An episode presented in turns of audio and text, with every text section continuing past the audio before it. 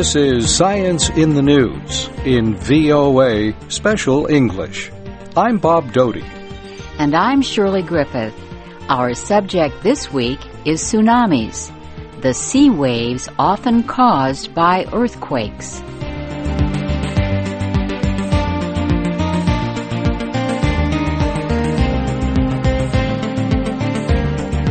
Our broadcast today begins a few years ago on a beautiful day in Thailand. A British schoolgirl, Tilly Smith, was spending the day at Mai Khao Beach in Phuket.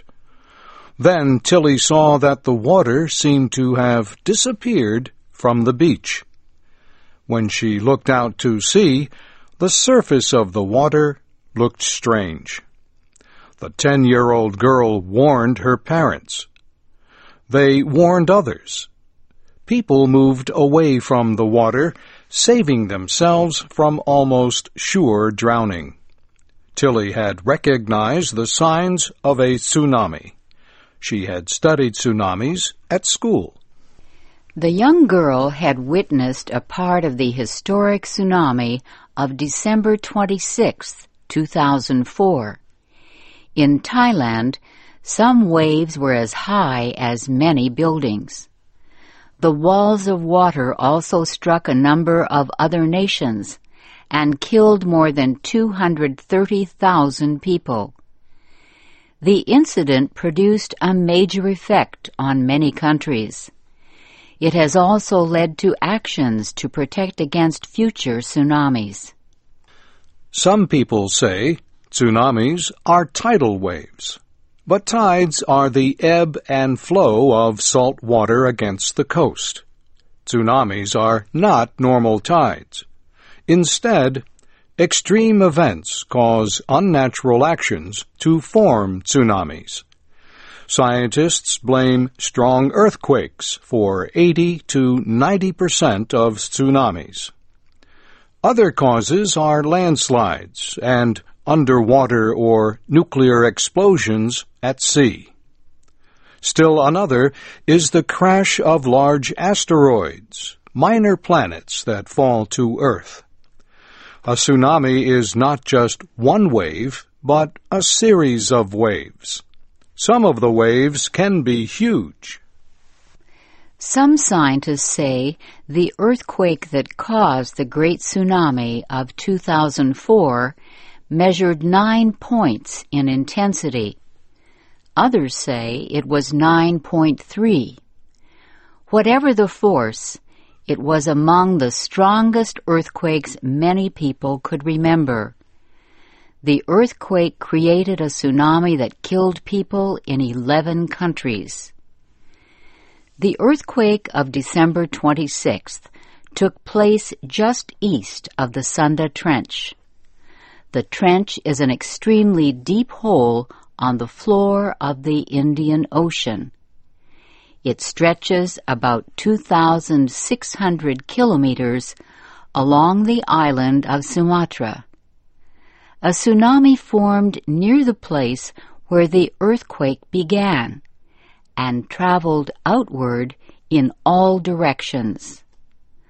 The water reached the northern edge of Sumatra about 20 minutes after the earthquake. In Aceh province alone, up to 170,000 unsuspecting people died in a short time. Pictures taken from the air after the tsunami also showed a shocking loss of land.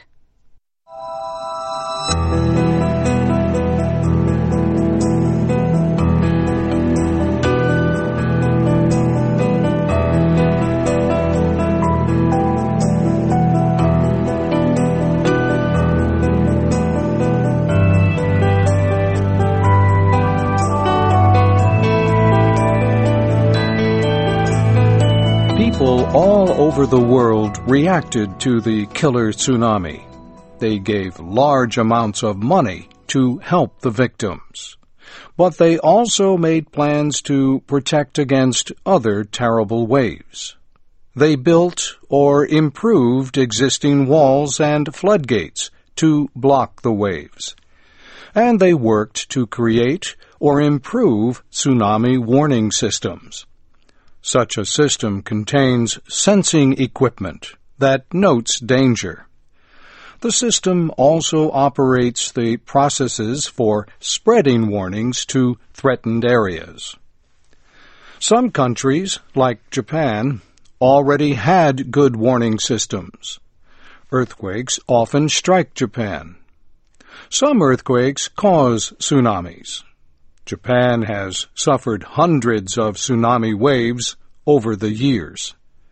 For example, the Great Tsunami in 1933 killed more than 3,000 people. But some tsunami waves were small and looked just like normal waves. The United Nations Agency, UNESCO, created the Intergovernmental Oceanic Commission, or IOC, in 1960.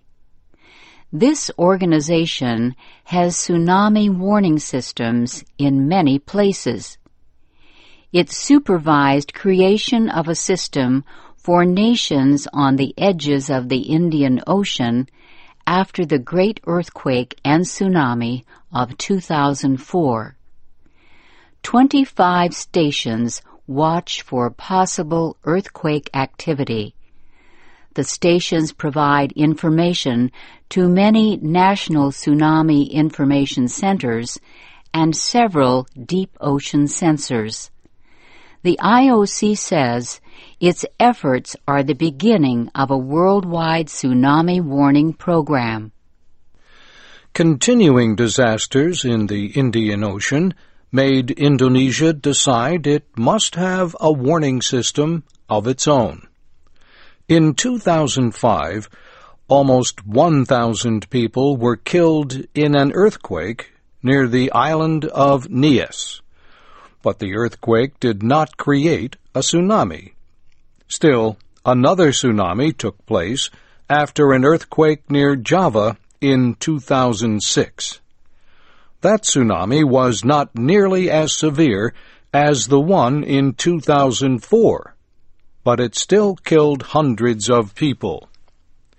Last year, a tsunami warning system began operating especially for Indonesia. The system probably will be completed by 2010. The new system is called the German Indonesian Tsunami Early Warning System, or GITEWS. It has been busy recording earthquakes that could produce huge waves. On February 11th, GITEWS reported a 7.3 earthquake in Indonesia's Talaud Islands near Sulawesi, but no tsunami followed. GITEWS is a joint project of Indonesia and the German government. Germany's National Research Center for Geosciences organized the project. Germany, Indonesia, and other partners helped make it financially possible. The Helmholtz Association of German Research Centers described new methods and technologies in the new warning system. The group says Less time passes for an earthquake shock wave to reach a measuring instrument than in the past.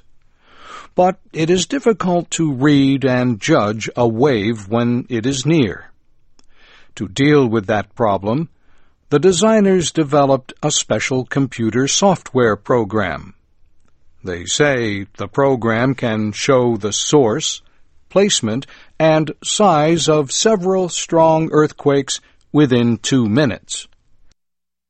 Another example of new methods in GITEWS involves how a tsunami behaves.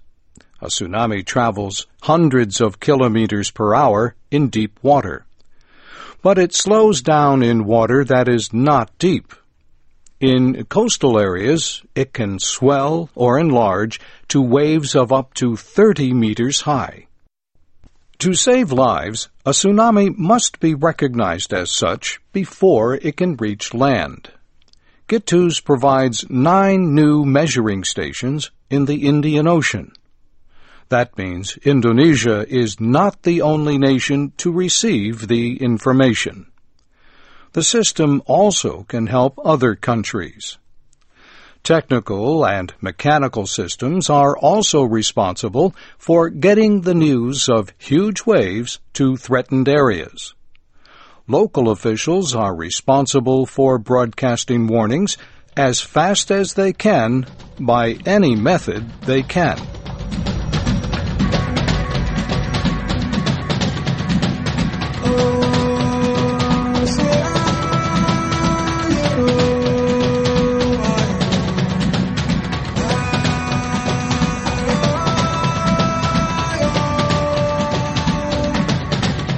The Indian Ocean tsunami of 2004 was among the worst that ever happened.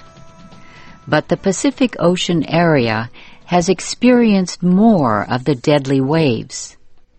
Experts estimate 60% of tsunamis take place there. The Pacific Tsunami Warning Center watches for earthquake activity that could cause tsunamis. America's National Weather Service is an agency of the National Oceanic and Atmospheric Administration, or NOAA. Its experts serve as part of the Pacific Tsunami Warning System. They also keep watch on the American state of Hawaii from an operations center near Honolulu. Hawaii suffered major tsunamis during the 20th century. In 1960, the Great Chilean Earthquake caused waves that took many lives. That tsunami almost completely destroyed the city of Hilo. Last month, 18 South Pacific countries sent representatives to a tsunami meeting in Samoa. Many expert observers also attended. Those taking part discussed the results of an exercise throughout the Pacific area last October. The exercise tested warning and emergency communications and national and local readiness.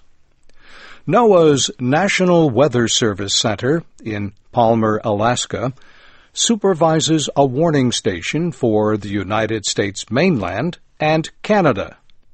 In January of 2007, Canada increased its protection. It opened the Canadian Atlantic Tsunami Warning System.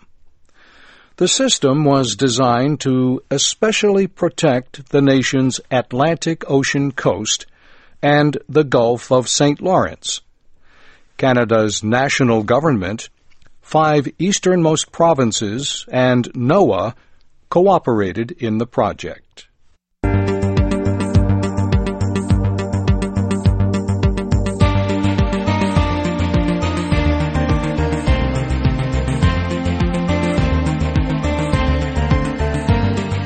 This Science in the News was written by Geraldine Watson. Brianna Blake was our producer. I'm Shirley Griffith. And I'm Bob Doughty.